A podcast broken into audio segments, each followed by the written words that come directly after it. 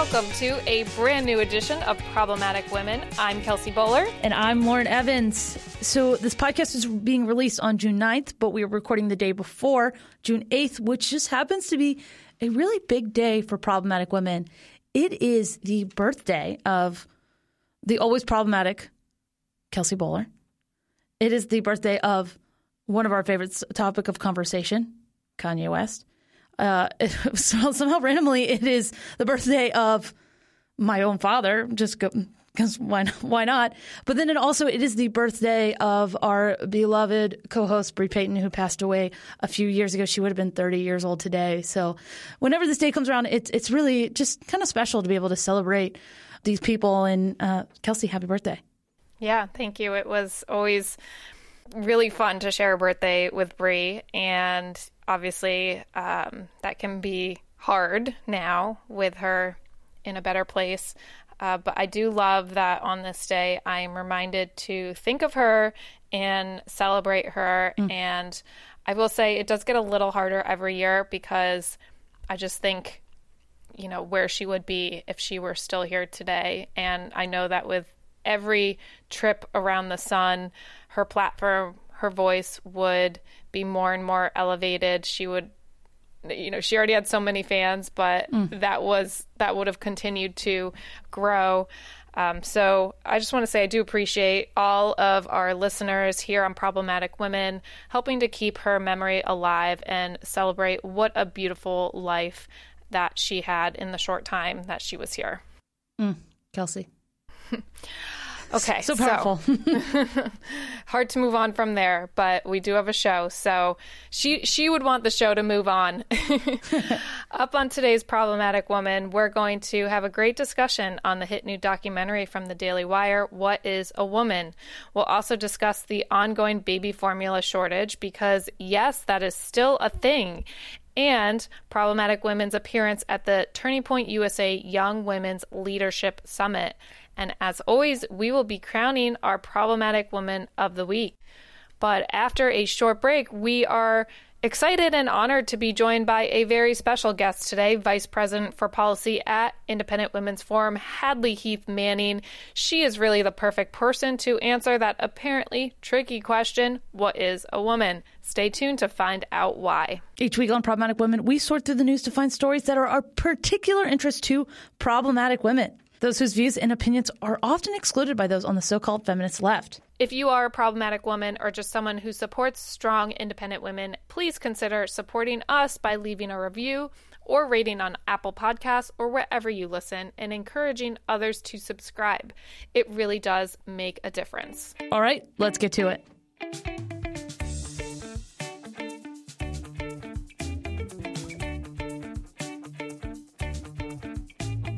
Welcome to the show, Hadley. We want to talk about Matt Walsh's latest documentary, What is a Woman? Let's roll the trailer. What is a woman? Can you tell me that? well, you're at the Women's March. You must have some idea. Please, if, if one person can tell me what a woman is. You are not here for women. We ask you to leave. What is that? So, what is a woman? It took Daily Wire personality Matt Walsh to travel not just the country, but the world to find out. What he found out was advocates of the gender ideology movement who can't define a woman resorting to accusations and victimhood when they realize they have no substantive responses to Matt's seemingly basic, fundamental human question. In order to watch this film, you do need a Daily Wire subscription, which we understand not everyone listening to this podcast probably has. But I want to personally say it is worth it you know, even if you're one of those people who decides to sign up for a month or two just to watch this documentary, I don't think you'll regret it. The film is so good, and it will probably entice you to watch other Daily Wire programs as well. Uh, but for our listeners who haven't yet seen it, I want to share two additional clips which kind of summarize the film. You know, basically, the entire documentary is a contrast between interviews like this one that we. Well, I'm not even talking about social context. I'm just I'm just trying to start by getting to the truth. You know. Yeah, I mean, I'm really uncomfortable with that language of like g- getting to the truth. Again, in social why, why life. Is that, why is that uncomfortable? Because that it sounds actually deeply transphobic to me. Um, and The if truth? you and, and if you keep probing, we're going to stop the interview. And then this clip. We have five children's hospitals in the United States telling girls that they can be boys at $70,000 a pop in a surgery that has a 67% complication rate. That will kill me from infection that I can't sue on. We're butchering a generation of children because nobody's willing to talk about anything. So, Hadley, I want to start out by getting your thoughts. What did you think of this film, What is a Woman? Yeah, I mean it's a good film, but it made me sad. I, I it really it made me profoundly sad um, just to see the level of confusion and depravity around this question, which should be a simple question. My kids could answer this question, you know. Um, but here we are, and I'm not the first commentator to mention this, but truly my biggest takeaway was that once you start to go down this road of questioning, you know, what is a woman, what is a man, not a single person who was on sort of the gender ideology side of this debate, the you know the side that Matt Walsh is arguing against, not a single one of those interviewees could articulate any definition, not just of a woman, but of an absolute truth or reality. And that was what was so disturbing is that once you start to step away from, well, a woman can be, you know, it can be anything that you want it to be. Anyone is a woman who decides that she is a woman. Then you have to start questioning, well, what is reality? And not just a moral reality or a moral truth, but like a, a physical truth, like a physical reality. He was at one point arguing with somebody about do we even exist? You know, are, are we even having this conversation right now? And that was sad. I want to note that professor that we played a clip from, uh, who got extremely defensive when asked the simple question, What is a woman? Uh, he has a salary of over $90,000 a year and is a recipient of two grants from the National Science Foundation, totaling over $770,000. I mean, the National Science Foundation, and this is kind of gets into how deep this gender ideology movement goes, where it's embedded into really every institution in American society so quietly sometimes.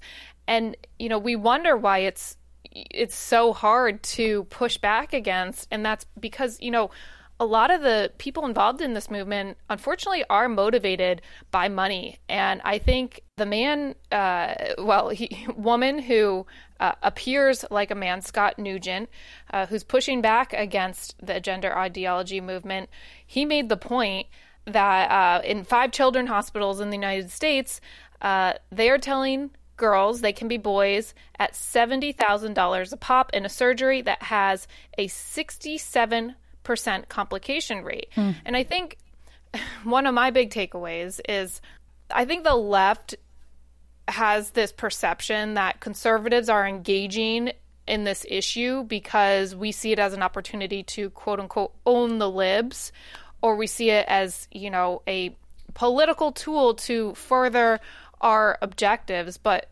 really at its heart we're engaging on this because we care about children. And we see the physical and mental damage this movement is causing children. Uh, this is something that I've been working on uh, at IWF for a while. We actually have some, uh, you know, uh, we're rolling out a big project sh- soon that I'm sure I'll be sharing with everyone on the, on this podcast. Uh, but it's really devastating, and and I agree, Hadley. The film it's it's funny. I love that it actually makes you so uncomfortable that you laugh out loud throughout it, but at its heart it's really dark and devastating to see what this movement uh, has done to children. And I really hope it serves as a wake up call uh, for sort of that moderate middle uh, on this issue. But I don't know about you, Lauren. I do fear that audience is going to be difficult to reach just because Daily Wire is. Uh, you know, Ben Shapiro's platform. It's mostly has a conservative audience, and you do need a subscription to watch this film. So I wonder if it can reach those, you know, either in that moderate middle or on the other side of this issue.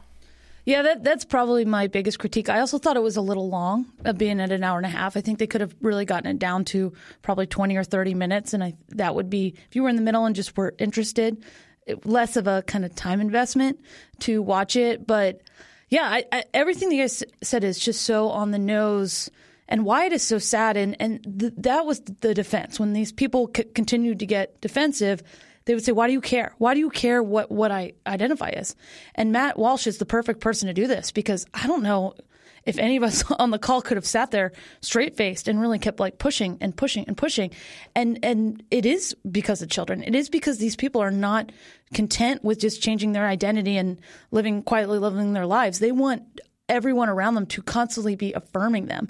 And that when Matt shows up and is not affirming them, probably the first time a lot of these left leaning people have not been affirmed in five or 10 years, they just go crazy. And it, it is just insane to watch them do the mental gymnastic of what is a woman? Well, a woman is somebody who identifies as a woman. But yeah, but how do you identify as a woman if you can't define what a woman is? And to watch them go back and forth, and then the way that he would directly contrast that with these really sound minded, I don't even think that they're conservatives. They're just people who believe in two genders and back and forth. And Kelsey, I'm glad you showed the clip um, of Scott Newgent because he, his story, and just to watch him is just heartbreaking. I mean, you're on the edge of tears, just the pain that this man has gone through and the pain that he continues to go through, and that he just wants to do anything to save his children and to save children around him. So, yeah, and Lauren, I have to say it's confusing because Scott is a biological woman, but he has gone so far down this rabbit hole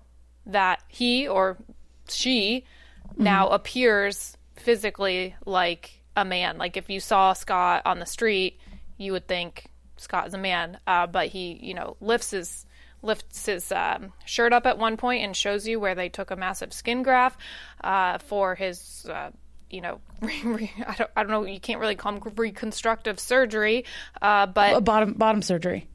I, is what they call I, it. But I, I, that that's what the advocates of this call mm. it. I think it's inappropriate, and that's what this mm. documentary gets into. And I, I will say, um, you know, it, it, if anything, it's hardened my views on the need to uh, hold our ground and use the correct terminology, the the truth, uh, because it really is causing irreversible children uh, irreversible damage.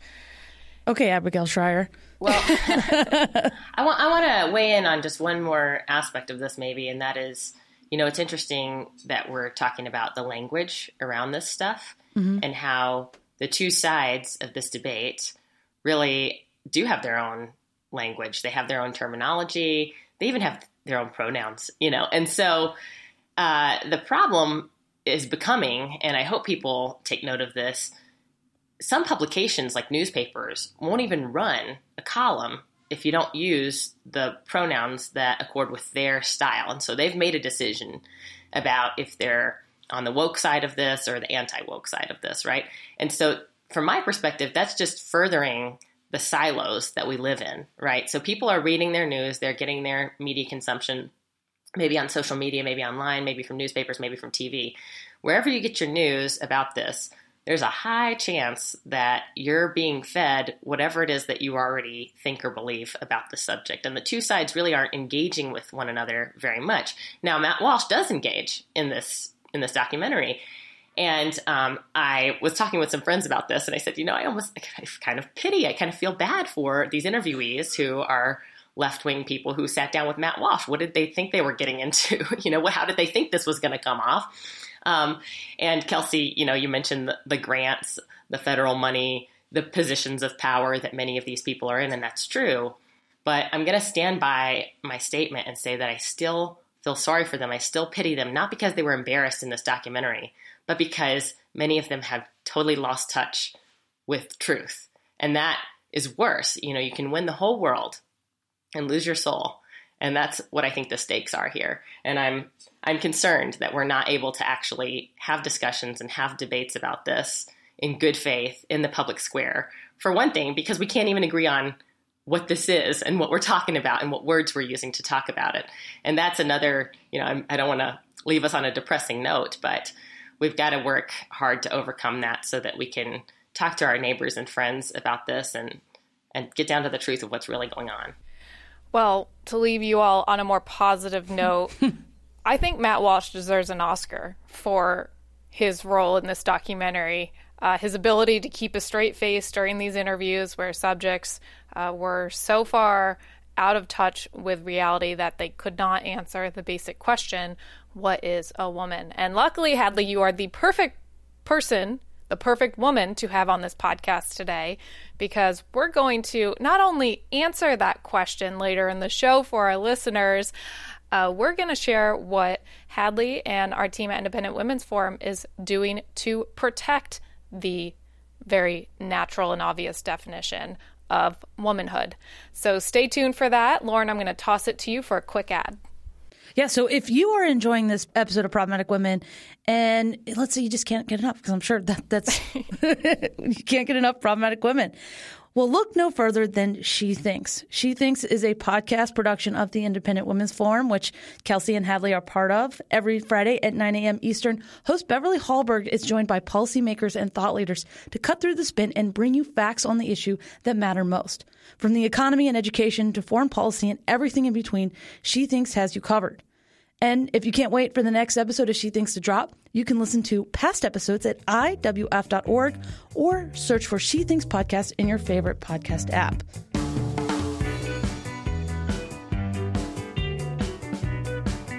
Well, speaking of Matt Walsh, he just spoke about his documentary at the Turning Point Young Women's Leadership Summit last weekend. And I know so many of you were at the conference this past weekend in Dallas to hear from him and speakers like Candace Owens, Allie Beth Stuckey, and Kayleigh McEnany. I was not able to be there, but our co host, who is on a vacation this weekend, Virginia Allen was, and she loved meeting so many of you. Seriously, she just was glowing when she came back and could not stop talking about all the wonderful people and how really problematic women made such an impact on everyone that she talked to. Virginia wanted me to specifically thank everyone who came by the booth and got a I think for myself tote or one of our very cool pink problematic women cups. I actually cracked one. I actually cracked mine and Virginia brought me back a new one and everybody in the office was so jealous. They were like, "How did you get a new one? Da, da, da, we want one." So, hopefully we'll be doing a new order really soon. And one of the reasons Kelsey started problematic women was so conservative women would know that they're not alone. So that's why conferences like the Young Women's Leadership Summit are so important and so good to connect.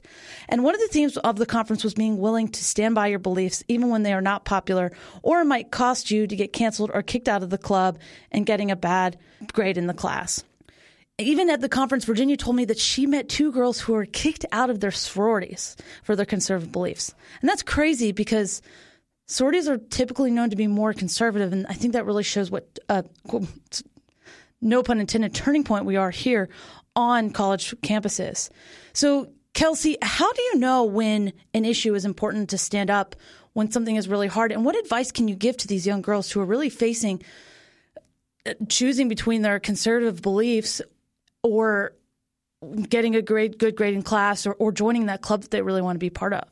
Well, Lauren and Hadley, as many of the listeners know, I'm I'm actually personally personal friends with both of both of you, and both of you know uh, this actually has come up in my own personal life where I have uh, some very close friends who strongly disagree with a lot of my beliefs, and I'm not going to get into the whole story right now. Maybe maybe on a later podcast one day, but it can be very difficult where you're in a position where you feel you have to choose between your maintaining your friendships and speaking out about your beliefs, speaking out about truth. And again, that that documentary What is a Woman just kind of reiterates why it is so important to hold our ground and uh, speak out about our beliefs when it feels like everything and everyone is working against you you know, I do think it's important for conservative women to be reminded, whether it's at this conference in person or listening to this podcast or engaging with our work over at IWF, that they are not alone. That unfortunately, there's so much self censorship uh, on the conservative side where a lot of conservatives are not posting their beliefs on Instagram.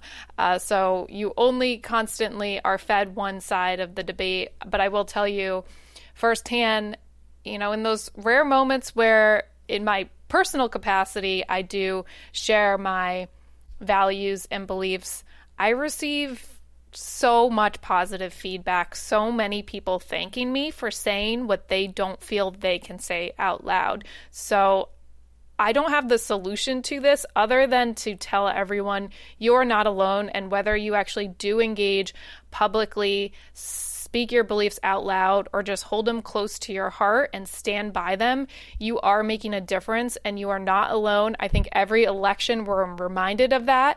Um, but Hadley, I'd be curious what your advice is for these young women, which who understandably at times do feel very isolated and alone. Yeah, you know, I think there's a lot of people who are just quiet and they're just self censoring. They're keeping their opinions to themselves. And that's a choice people are free to make, of course. But I have had a similar experience to you, Kelsey, where when I have spoken out about something, I've been surprised to find that there are actually people who agree with me. And they weren't going to say anything, they weren't going to stick their neck out. But as soon as somebody else did, they said, you know what, I agree with you. I'm with you on that. And that even happened to me last year. I got in a um, kind of an argument with my uh, son's preschool about masking you know, and I was kind of one of the first moms to step forward and say, you know, I think we can be done with this. I think we can we can be mask optional and I pushed for it and I pushed for it. And finally, the preschool had a town hall and I thought, "Oh boy, how's this going to go?" and tons of parents showed up saying, "Let's take these masks off our kids." And I was just so pleased, you know. So I think a lot of it depends on your environment. You can be outnumbered 10 to 1, 100 to 1 on a college campus, right? But then you might be in a different environment and you'll find many, many people who agree with you. And ultimately, none of this really matters, right? Because what is popular is not always what is right. And sometimes we have to make a choice between what's popular and what's right. And that's easy for me to say in my comfortable home office, working for an organization that's not going to fire me for having my opinions.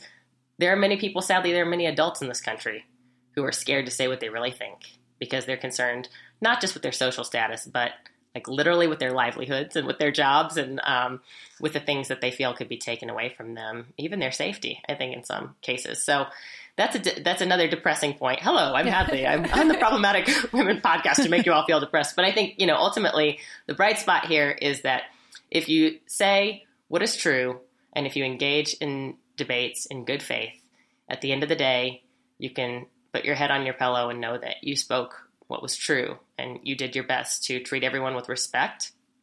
And if other people treat you badly, that's between them and God. That's that's not mm. your issue.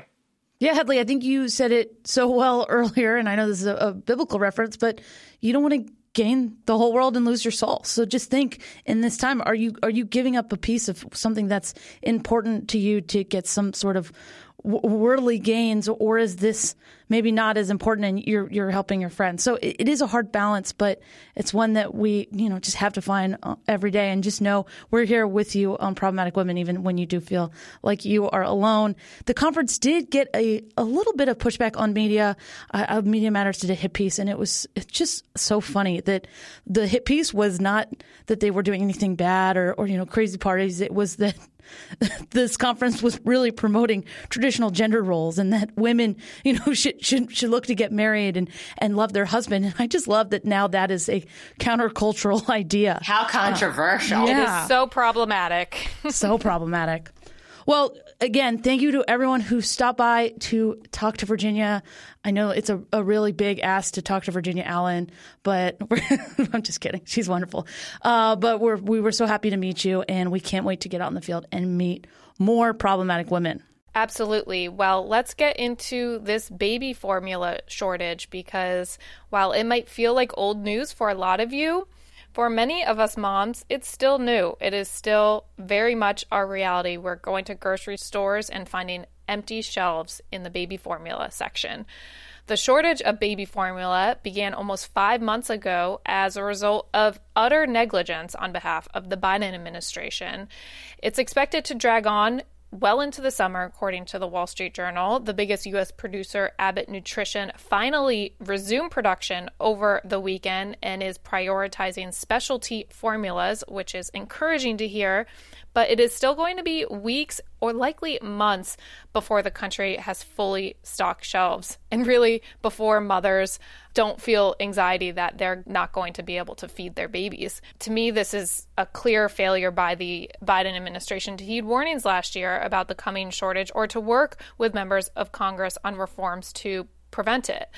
Uh, I want to note that not all of our elected officials were negligent as a new mom to a nine month old baby boy. House Republican Conference Chair Elise Stefanik noticed the crisis back in February and sounded the alarm by issuing a letter to the Biden administration's Food and Drug Administration, the FDA, demanding transparency and accountability on their recall formula, which spiked the crisis uh, among many parents.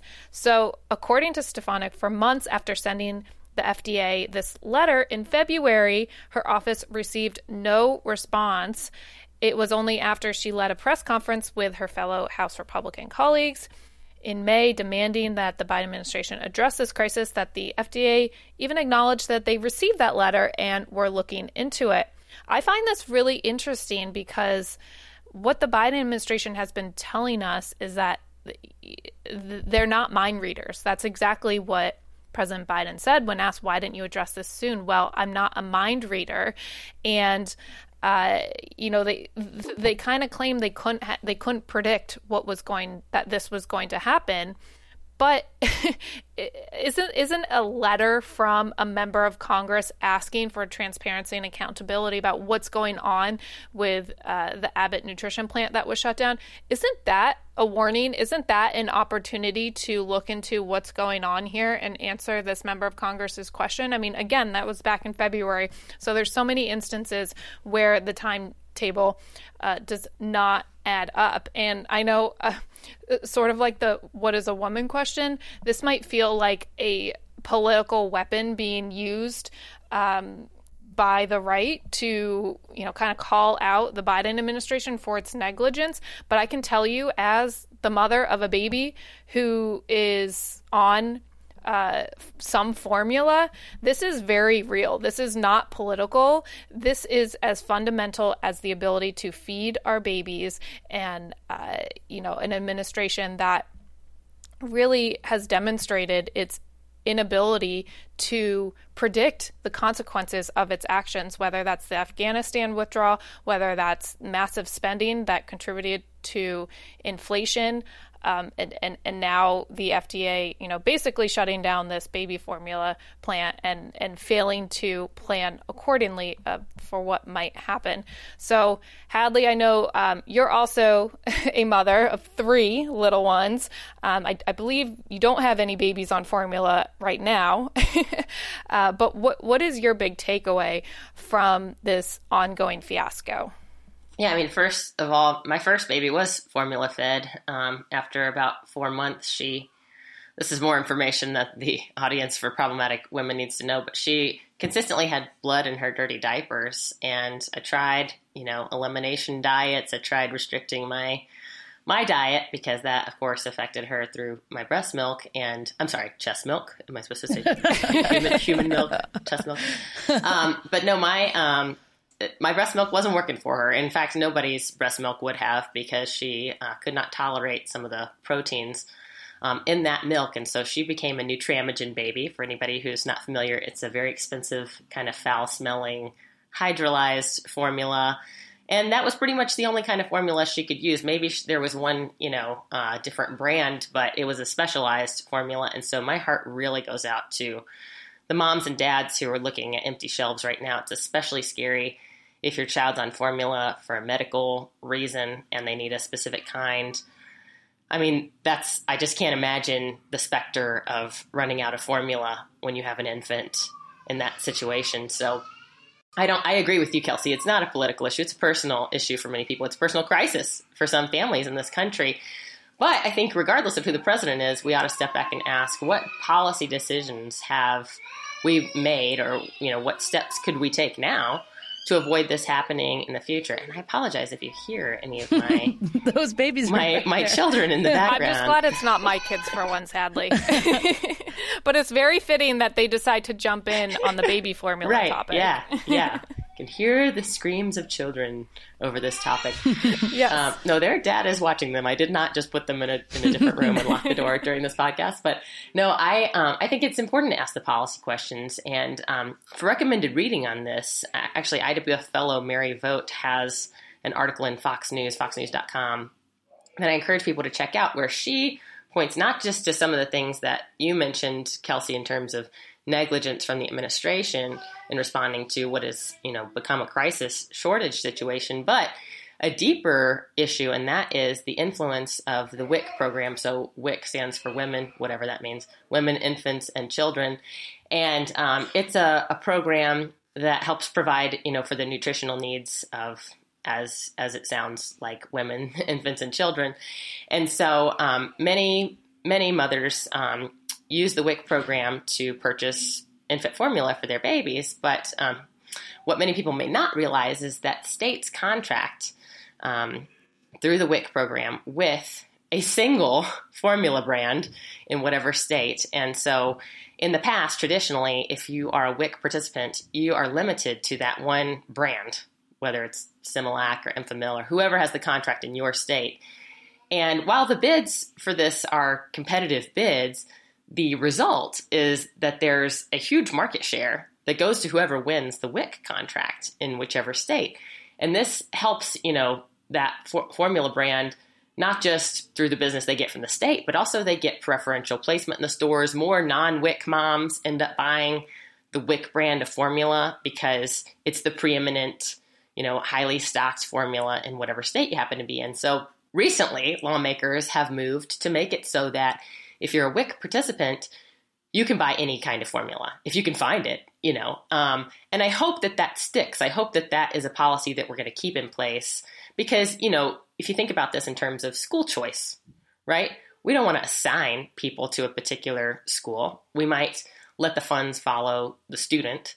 And that's what we should do in general when we can with any kind of anti poverty program. Give people the choice. This is what we should do with Medicare, by the way. We should give people a defined contribution and then let them go buy the health insurance, the education, the baby formula, whatever it is that they choose, so that we can spur market competition through some of our government programs. I mean, obviously, we have market competition de facto in the world outside of government programs, but in a world where WIC pays for more than half of the infant formula in this country, we definitely need to have more competition among the people buying formula through WIC. So uh, that's my spiel about WIC, but please read Mary's column um, because I think there's an opportunity for reform here that can make our baby formula market more competitive. Yeah, it's just it, it's one of many examples of how the Biden administration really uh, they don't care about the issues that are really affecting the American people. They're so busy on just kind of these vanity issues like gun control and and all the House trying to pass all these packages that won't really do anything to keep Americans safe. But I, I, for the first time, I really saw this myself. I was in Orlando this weekend with my sister, and we were at a very busy Walmart. I mean, and it was around noon. And we walked by the formula aisle. There were two cans of formula on the shelf. And I, I thought to myself, it's only noon. Two people buying formula will be in the store in the next hour. And so to know that there are moms in that store that we're going to walk up to empty shelves and the feeling that I, I know Kelsey has, and you Hadley have talked about, but just that, that it's kind of like walking up to the gas pump and it's over $5 and knowing that you only have $50 in your bank account, which won't fill up your tank. It's, it's the American people are, are just up against a wall with these policies that just really hurt every day. And I just, I, I, hope the administration will, will step back and, and look at solutions like you just mentioned, Hadley, and, and just find ways that we can work together and know it's not the left versus the right. It's, it's the American people who just need to, to be able to feed their babies, you know? Yeah. If you know some moms who are formula feeding their baby, one thing that you could do is, is talk to them about what kind of formula their baby uses. And next time you are at a Walmart or somewhere, snap a picture of that shelf. Maybe there's just two cans there, but maybe it's the kind that they need, and you know maybe you could even purchase it and take it to them. But um, that's I've seen a lot of that going on on social media. People are really trying to help one another. That's that's the thing, isn't it?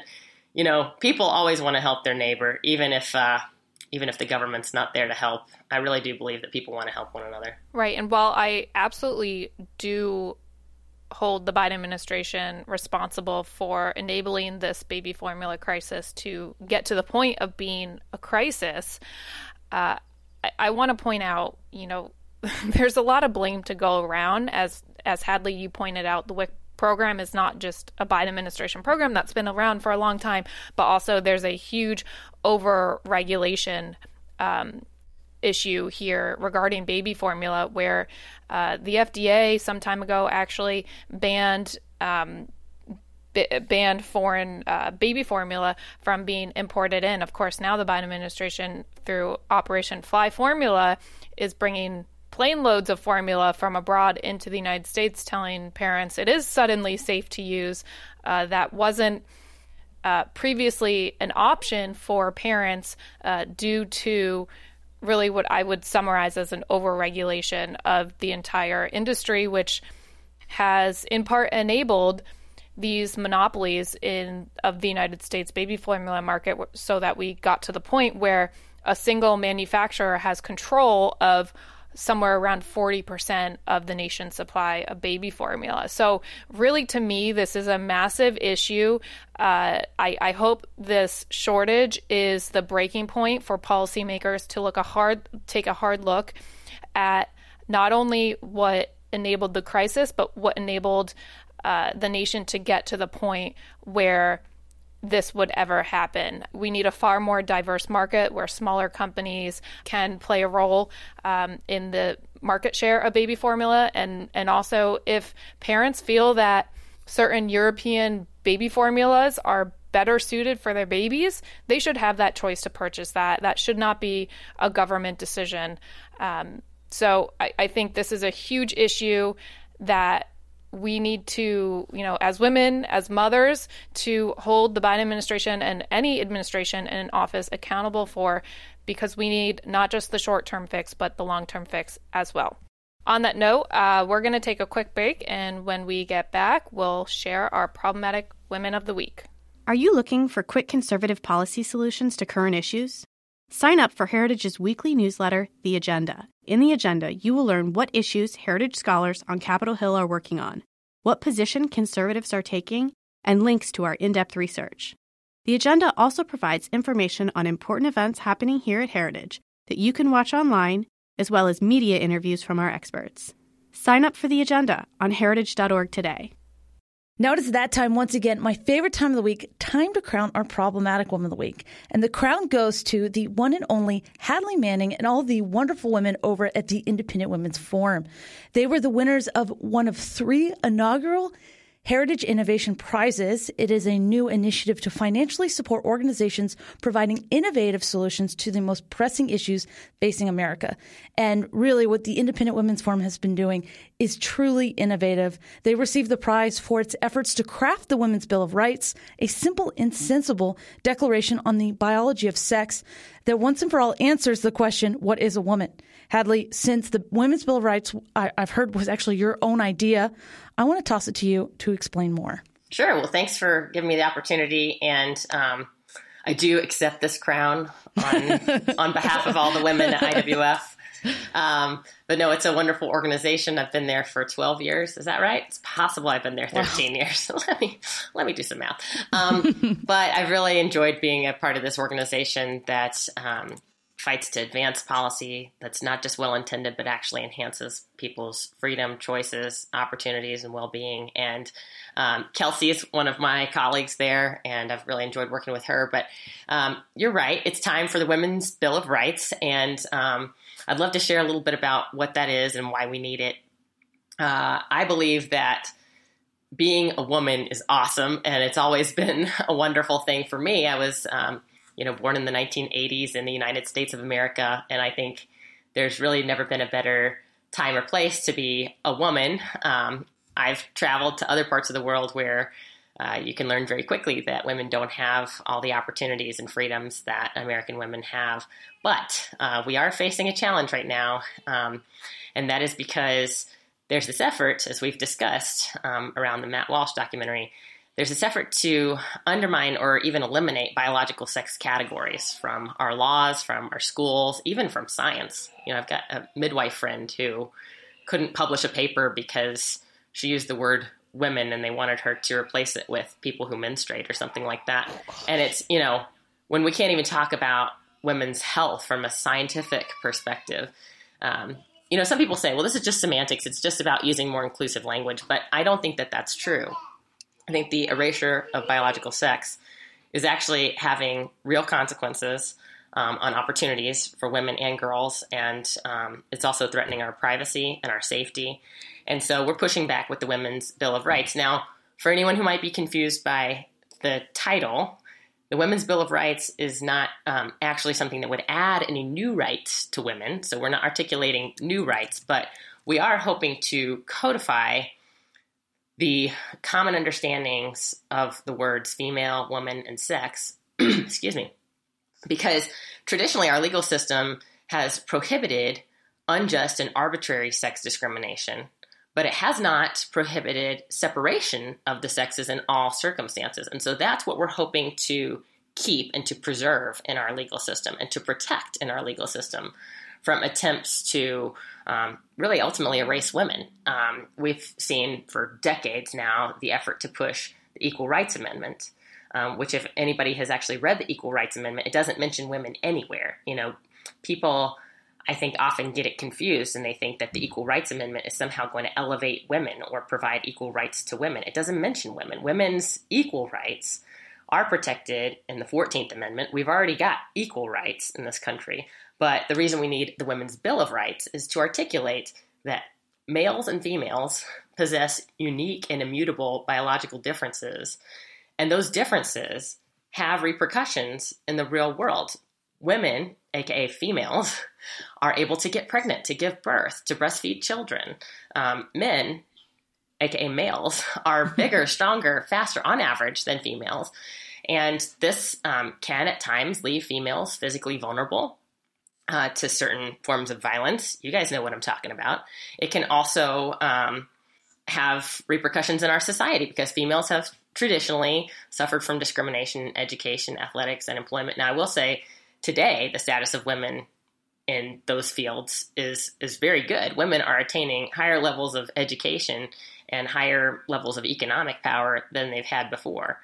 But there's a lot at stake, um, and there's there's a lot of um, ways that women could go backwards in our society, in our education system, and in our legal system if we don't pass something like the Women's Bill of Rights. So I encourage people to check it out.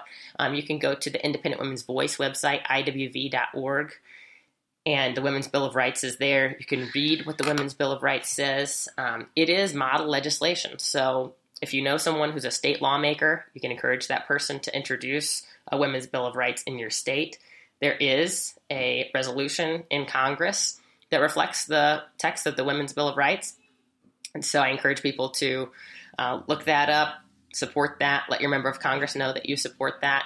Um, but these are um, important definitions that clearly many people in Matt Walsh's documentary can't articulate, but we know and we believe that our legal system should embrace so that women can continue to have the amazing rights and opportunities and equality that we've had in this country, at least during my lifetime.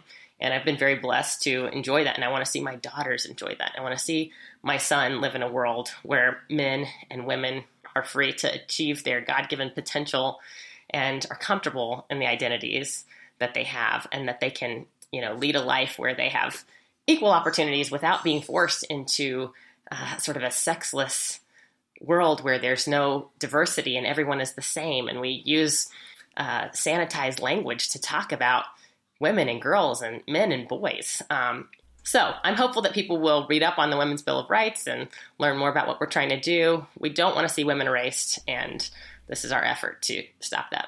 Yeah, and actually, an easy way for anybody listening to access more information on the Women's Bill of Rights is just by going to womensbillofrights.com our team at IWV put together a great website uh, where you can learn more about it there, um, learn how to get involved, and help us be advocates uh, advocates for this, and encourage lawmakers uh, to adopt it. I also want to note, um, you know, in the arena of what uh, we are all doing to protect what it means to be a woman. Uh, IWF has organized this pretty amazing rally. Our bodies, our sports. It's on the 50th anniversary. yeah, our bodies, our sports. It's on the 50th anniversary of Title IX. Uh, it's um, in Washington, D.C. at 11 a.m. And I have to tell you, the lineup of speakers uh, is pretty amazing. It's um, actually the Heritage Foundation and Independent Women's Forum, Independent Women's Voice are all co-sponsors of this event. So um, it's really a broad coalition uh, working to uh, make women's voices heard in this women's sports debate. And the lineup includes many familiar names to anybody listening to this podcast. I, um, you know, I know we have a, a, number of speakers from IWF. We have Sarah Perry, one of our favorites on on this podcast, senior legal fellow at the Heritage. She Foundation. might be the most problematic of all the women. yes. Uh, but then we also have uh, like over a dozen female athletes who have been outspoken on this issue, including Selina Soule, who I go back years with, um, you know, a number of these young athletes, and also. Um, you know, adult professional athletes, Cynthia, Monteleone, um, Riley Gaines, uh, the former University of Kentucky swimmer who tied for, fifth place against Lia Thomas at the NCAA championships.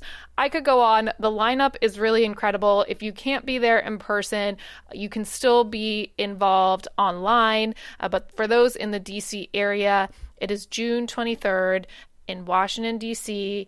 at the Capitol. The rally is called Our Bodies, Our Sports. You can check out more on that. Our Bodies, Our Sports com. We're keeping the websites very simple for you guys. I think more than DC too. If you're in New York, Philadelphia, Southern Virginia, North Carolina, just get in the car and be there. It's going to be awesome.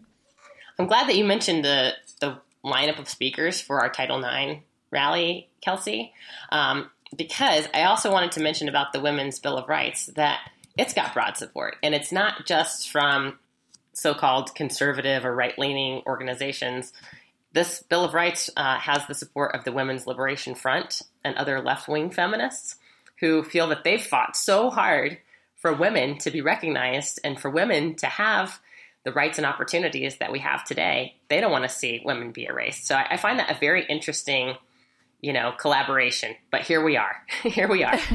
Well, Hadley, thank you so much. This has been so fun to have you on, and, and, just congratulations and thank you for all your hard work on the Women's Bill of Rights. It is so important in our society today. Well, thanks. The thanks and the appreciation really goes to the whole team at Independent Women's Forum and the other organizations who are partnering with us on this, the members of Congress and state lawmakers who are leading the charge on this. And so it's really a team effort. And um, I also wanted to mention, maybe this will be my closing thought, is that while we're a public policy oriented organization, when we're encouraging the Women's Bill of Rights, I think that this is ultimately a battle over hearts and minds. And so every single person who's hearing this podcast has a part to play. And every day that you live your life where you're comfortable in your own skin and you're helping other people feel comfortable and live the lives that um, God has intended and God has given to them, you are helping with that. And you are um, helping other people really embrace the reality of biological sex. And I just want to encourage everybody to engage in this as a cultural battle, not just as a legal or public policy battle, but it's something that we can make a difference, you know, as mothers, as fathers, as members of our community. Reach out to the young people in your life who might be struggling with this and offer to be um, someone who can encourage them. And, um, and that's, that's, that's where I'll end it. well, I can't think of a better way to end it. Thanks again, Hadley, and that's going to be it for this week's edition of Problematic Women. Join us next Thursday morning for a brand new edition, and in the meantime, please subscribe and share. Conservatives need your support in the podcast world, and we would greatly appreciate a five star review on Spotify, Castbox, Apple Podcasts, or wherever you get your podcasts. It really does make a difference. Have a great week, and we'll see you next week.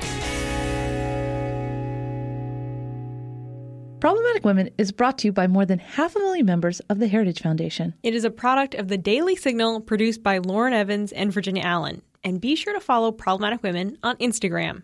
We produce Problematic Women in remembrance of our dear friend and former co host, Bre Payton.